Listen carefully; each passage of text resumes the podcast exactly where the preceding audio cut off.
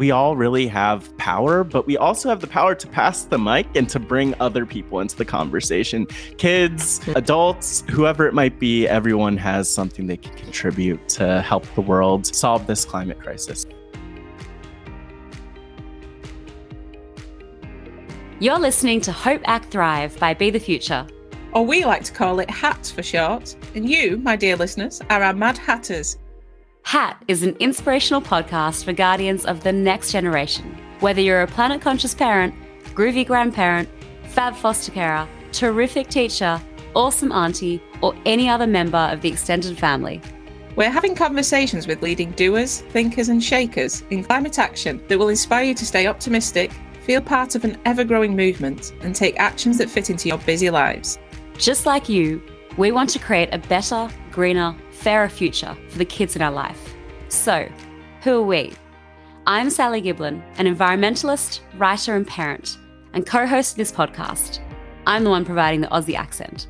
And I'm Helen Hill, and I'm an educator, author, and designer. The one with a very exotic British Bolton accent.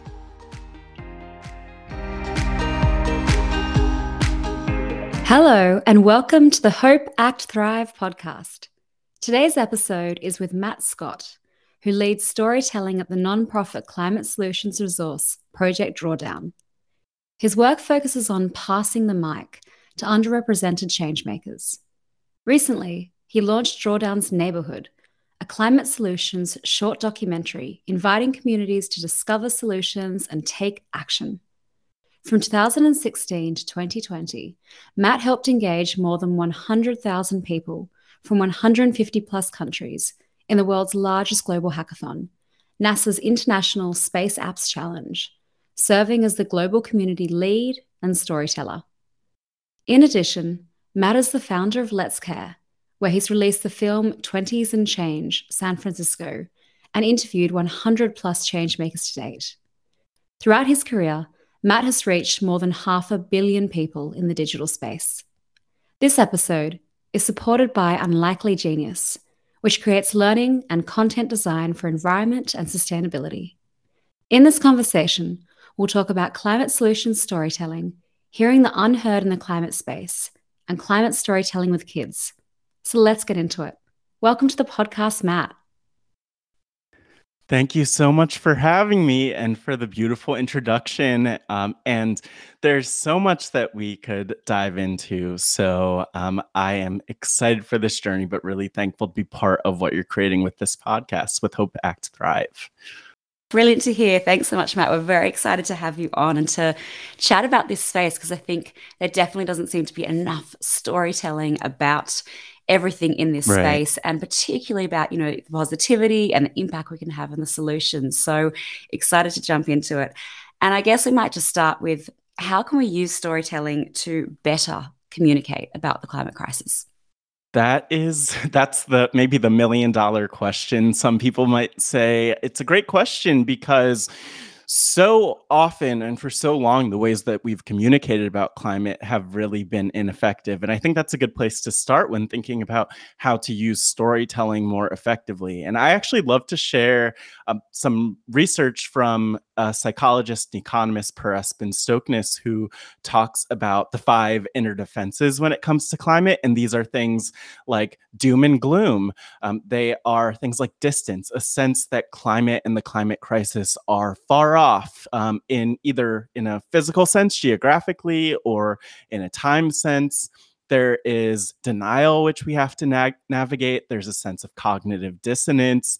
And then there are people's identities, which sometimes just get in the way of them caring and taking action. And so, stories, as Per talks about, and as I share and, and really truly believe in my work, are critical because stories are brain friendly we're so connected to stories naturally as it is as humans from the time that we're born, whether we realize it or not. And um, what's so critical when it comes to storytelling is, particularly when it comes to climate, is telling the other half of the story. So it's not only amplifying the voices that have historically been amplified, but it's amplifying the voices that have yet to be heard. It's not only talking about the problems, but talking about the solutions. And it's it's really as I like to say, all about passing the mic to those who've often gone unheard because everyone has a story when it comes to climate. I'm sure anyone who's listening could even think about what their climate story is, why they care, why they're engaged. And what my work focuses on is really tapping into so many different stories and voices to get people to care and to take the action that we need them to take when it comes to climate solutions. I love that idea of we're only telling half the story because we do. We're so kind of encapsulated by our own experiences and cultures and things. But can you tell a story or two that demonstrate the power of stories in this climate space and what they can really do for us? Yeah, thank you, Helen. And I, I there are so many different stories that I've encountered in my work. Some that are very much tied to my work at Project Drawdown and otherwise. Uh, beyond that, you mentioned Let's Care and and everything else, but one story I often think of when you know when you ask that question the first one i thought of was the story of clara katango who is actually someone who i interviewed for drawdowns neighborhood our climate solutions short documentary series and you know, we began the series in Pittsburgh, interviewing 11 changemakers. And one of the people who I happened to meet through that process was Clara. And Clara was originally born in Uganda and grew up as, you know, many people do, um, depending on the generation and culture, kind of being told, like, you should be an engineer or you should take on a more technical career. That is like what a meaningful living looks like. And that's the message that she was told. That's the story she was told. And the thing that really inspires me with her story is that Clara wanted to be an educator, wanted to be a musician, use her talents in different ways. And it was her seeing the example of Wangari Maathai, who was a Kenyan born activist, the first African woman to win a Nobel Prize. And Wangari actually received a degree in Pittsburgh. Wangari worked with trees in Pittsburgh. And when Clara left Uganda and moved to Pittsburgh, she she often credits Wangari's example, her story, as being the reason why she said, "Oh, I as a black woman in Pittsburgh could work with trees. I as a black woman, even in spaces where I don't see myself and see others like me, could still show up and make a difference and make an impact and bring my full self to that work. And so the reason I love Clara's story, which people could find um, front and center in Drawdown's neighborhood, actually was our first episode released, is that it really shows the ripple effect of stories. So, how one person's powerful example and the representation they provide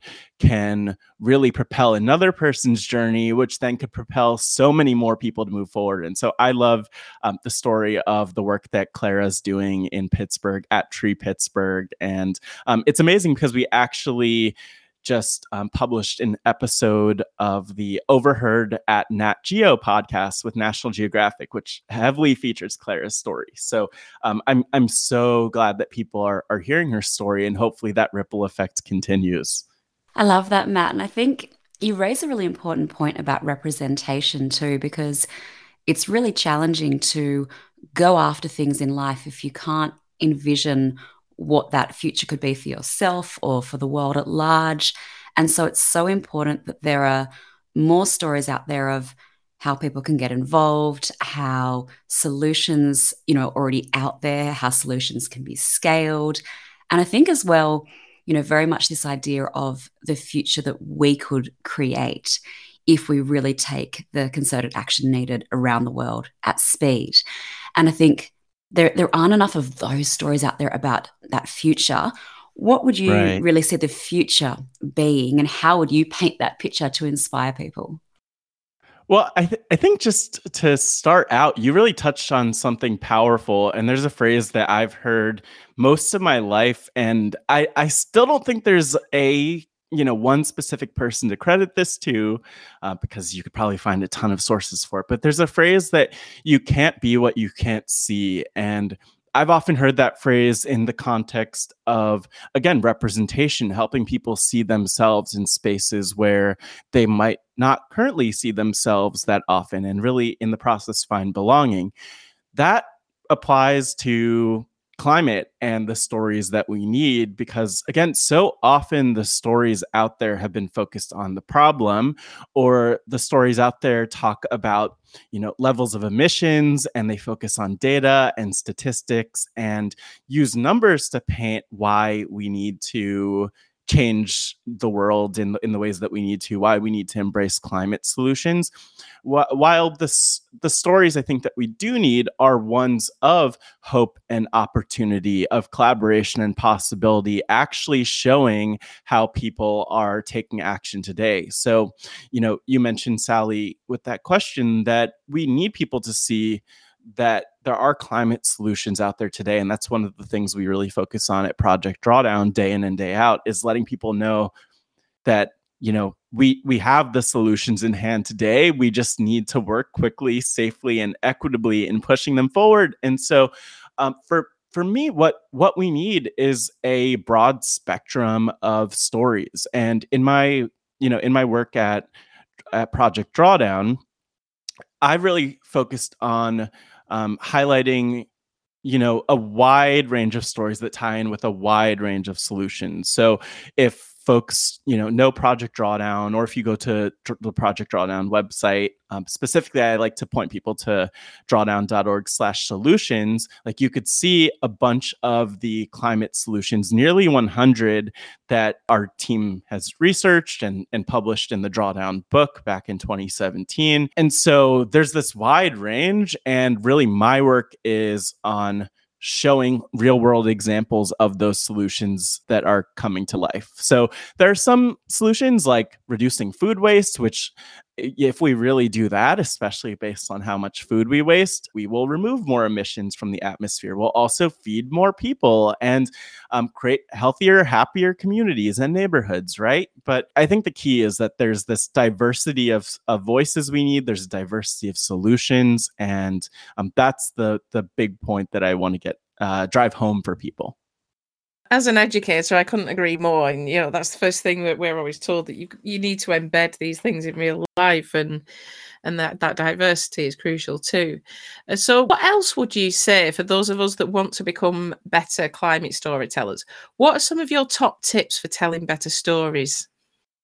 Oh, I like that question. You want to know some of the secrets to my storytelling. But I, I will say one of the first things that I think a lot of people actually miss is it's so important to think about what your climate story is and to really spend time with that. And what I mean when I talk about a climate story, what is that thing that motivates you to care? What's the reason that you show up in the rooms that you do when it comes to climate? If it's tuning into this podcast, why are you listening to this podcast? Because there are so many people who don't choose to engage and haven't taken those first steps on the, the journey. They have a climate story too that maybe they haven't found yet, but um, you're you're on that path. So why? It's it's important to examine that and i encourage people to connect with their why first and foremost in in telling better climate stories because it really helps you connect with people more deeply.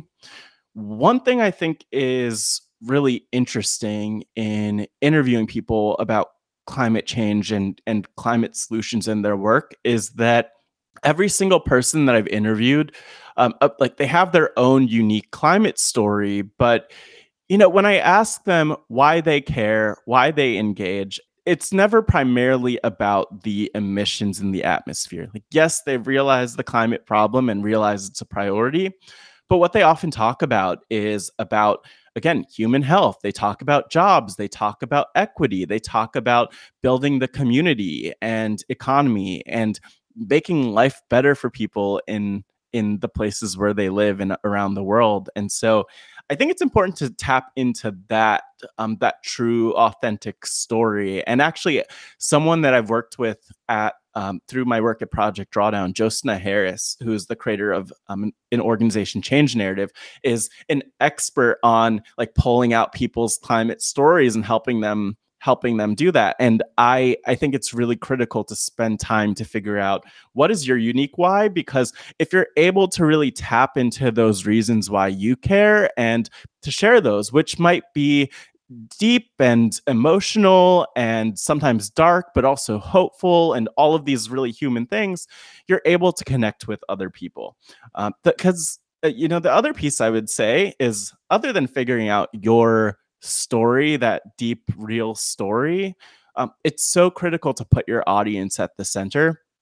I've seen people with presentations go in with statistics in hand that they plan to share and with data and uh, which is really critical and important in all these conversations but it's also important to really consider who your audience is and how you could meet them where they are instead of asking them to meet you at the table. Like understand what your audience cares about understand what their priorities are and really have conversations with them and speak to them about those things that they care about. That's how I would say to tell better climate stories. Again, identifying and tapping into your own story, but then also really spending time to listen and figure out how your story connects with the people that you want to engage and connect with.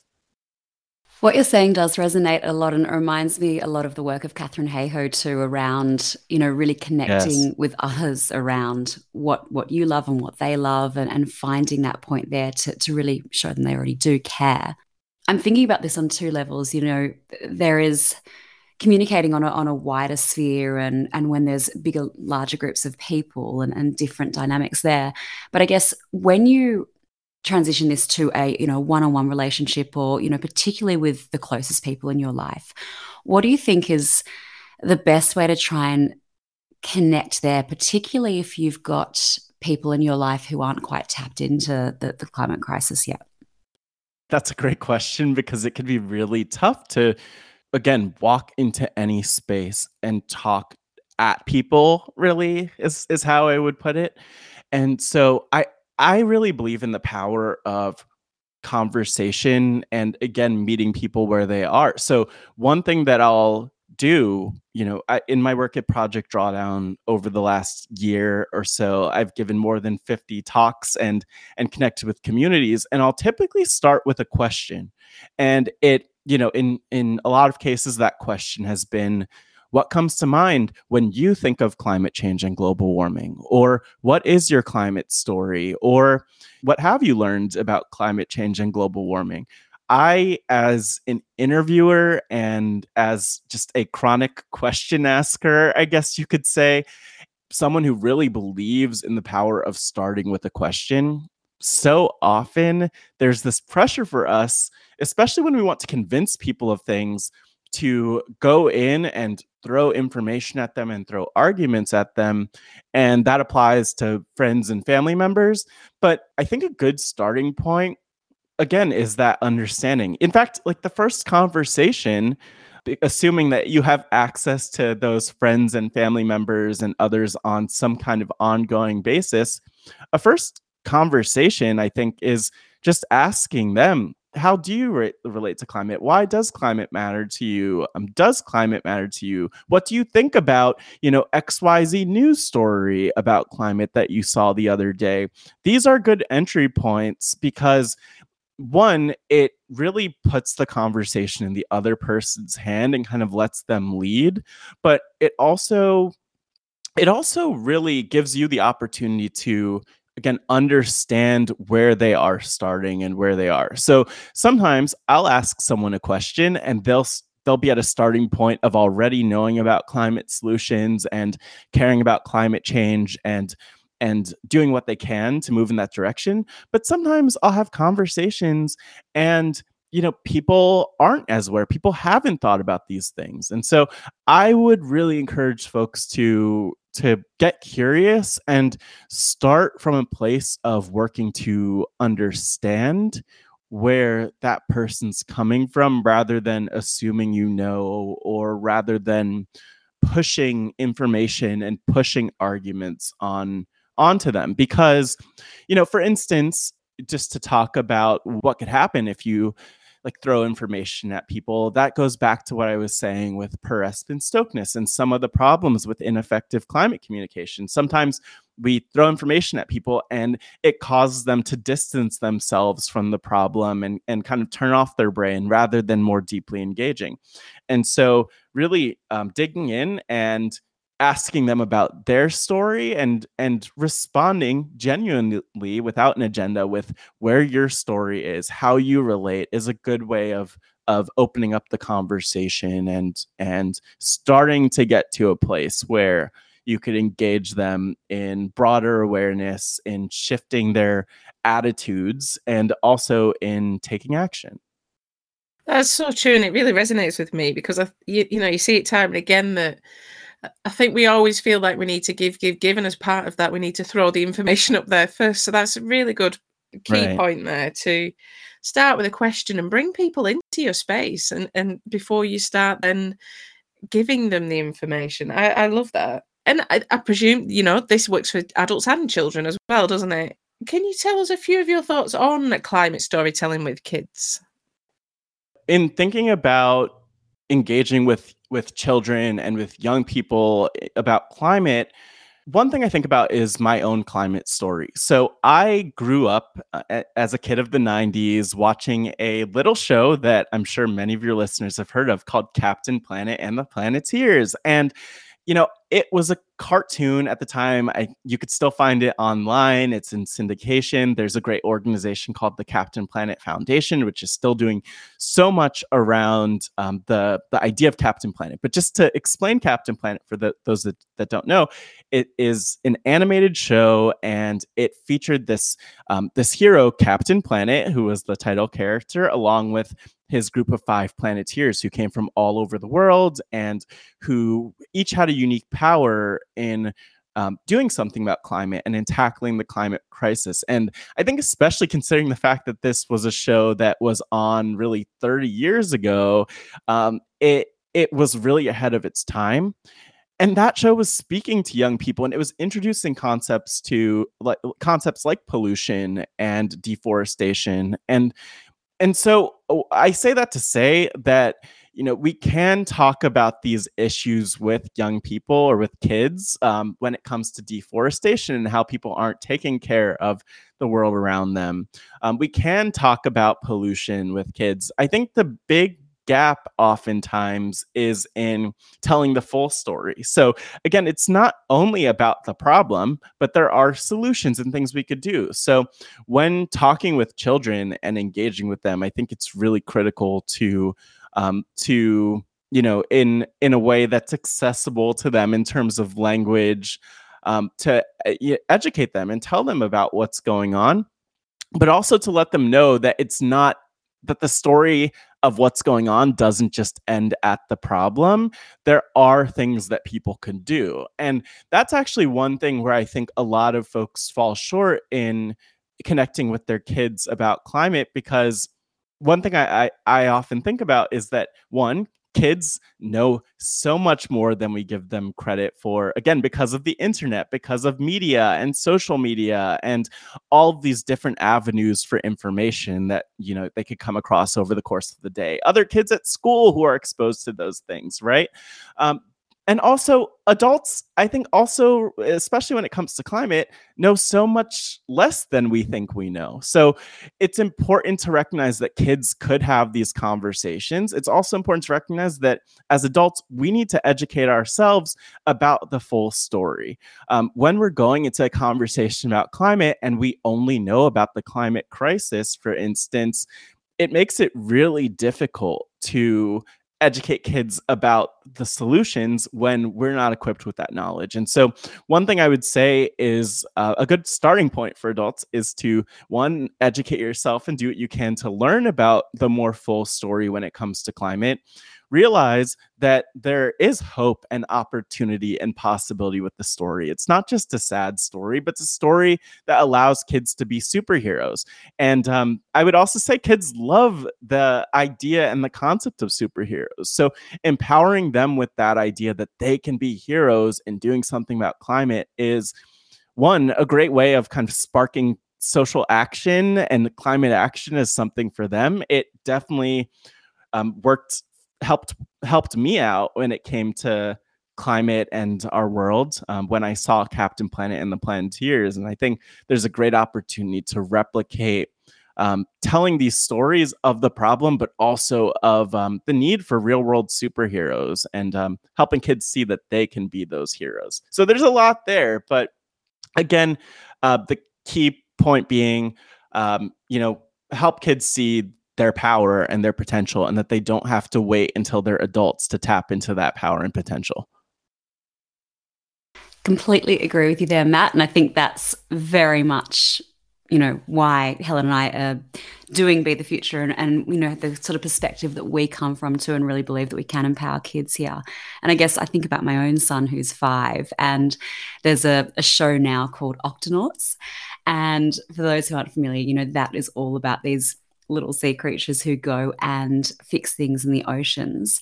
And, you know, probably quite similar to Captain Planet it's very inspiring for kids. And, you know, my son will often pop out from watching this and tell me some amazing fact about the oceans that I've never heard about before, these incredible creatures and how they're trying to solve things. So I think that that solution mindset and showing kids that they can actually be part of that is is so critical.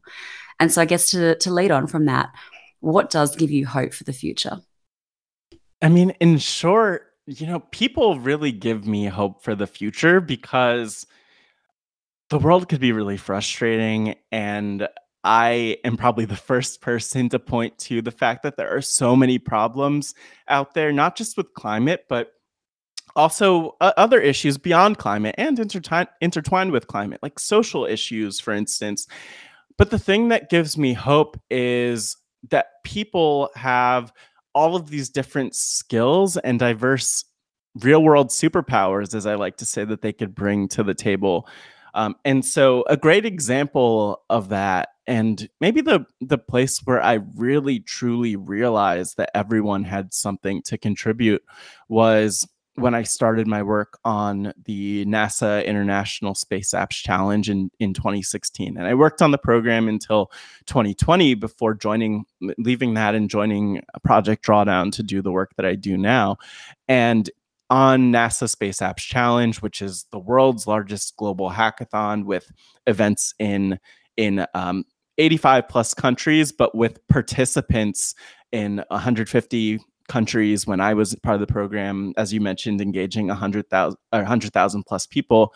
Like the big thing I realized was that for space apps, we had you know, we were asking people to create solutions, hacks uh, in these hackathons to problems on Earth and in space. And explicitly, we were inviting artists, we were inviting students, we were inviting coders, storytellers, professionals, entrepreneurs, di- designers, you know, a wide, wide, wide range of people from a diversity of backgrounds from all over the world, explicitly because there's a realization that we needed those diverse perspectives to create solutions. And through space apps, I got to see people create some really amazing projects and bring their minds and different skills and perspectives together to do something powerful. And so, what gives me hope is, well, one, realizing that people can come together, people can contribute and tap into the, their unique skills.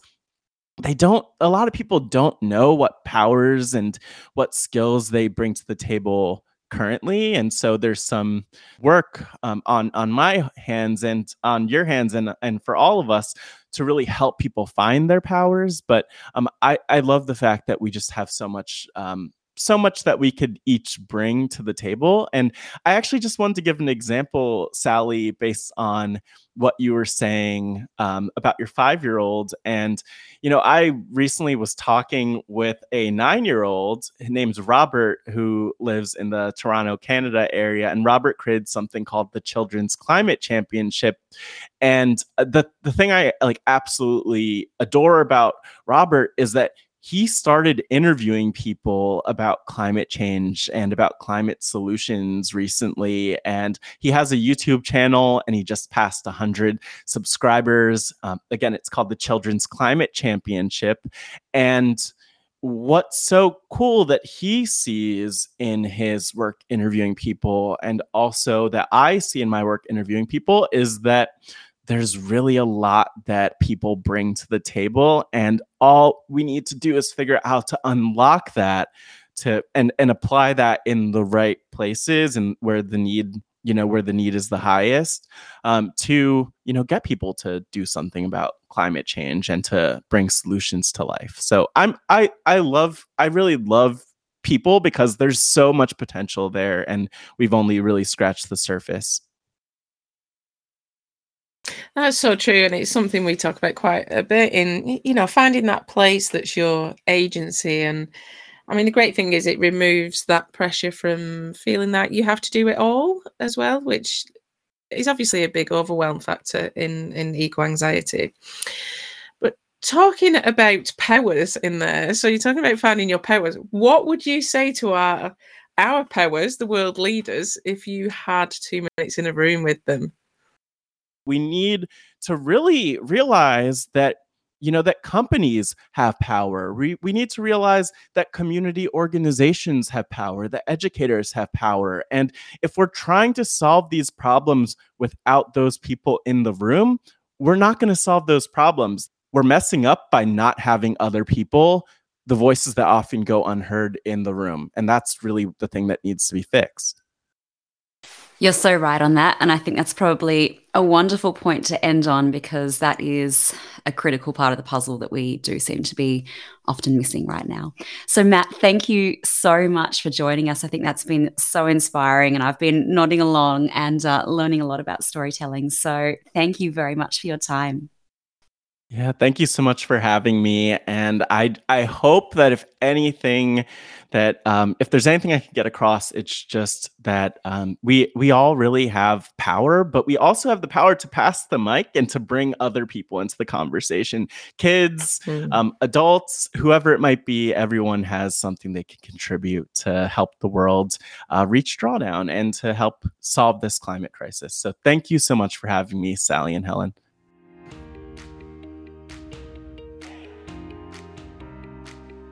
Thanks so much for joining us. Your initiation into the Hatter tribe is now complete. We really hope this episode inspired you and that you're coming back for more. If it did, please review, subscribe, and share this episode with a curious, climate conscious friend. It makes it possible for us to keep having these conversations for you.